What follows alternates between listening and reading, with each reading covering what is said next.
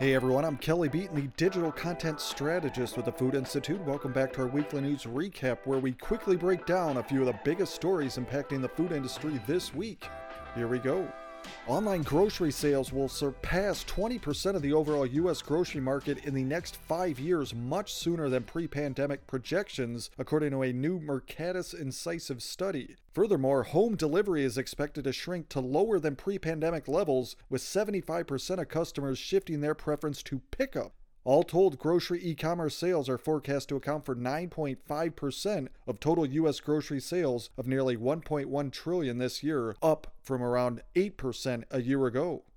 Shifting gears, some of the world's biggest companies are betting consumers will keep paying more for products like coffee and toilet paper Corporate giants, including Procter & Gamble and Nestle, say they plan to continue raising prices or pushing customers to buy more expensive products into 2022 to offset fast-growing costs amid a global supply chain crisis, reported the Wall Street Journal. Companies like Nestle and Chipotle say price increases haven't turned customers away yet, and they expect that to continue even as inflationary pressures mount.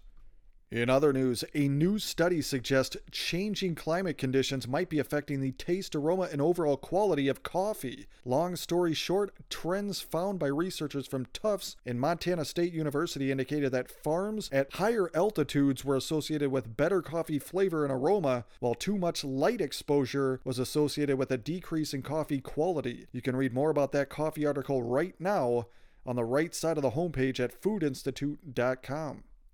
And finally, a couple quick news items to close on. Soups are back in a big way following overall category double digit sales declines in 2020. Soup bars have returned in many supermarkets, and the deli counters have seen an increase in pre made grab and go soups, reported Supermarket News. And lastly, U.S. exports of American cheese, including the processed staple coveted for melty grilled cheese sandwiches, are surging as buyers in Asia devour the product. Shipments in August increased by 71% from a year earlier to just over 9,000 metric tons, according to data from the U.S. Department of Agriculture. That's the highest since March 2018. Okay, that'll do it for now. That was your food industry news. I'm Kelly Beaton.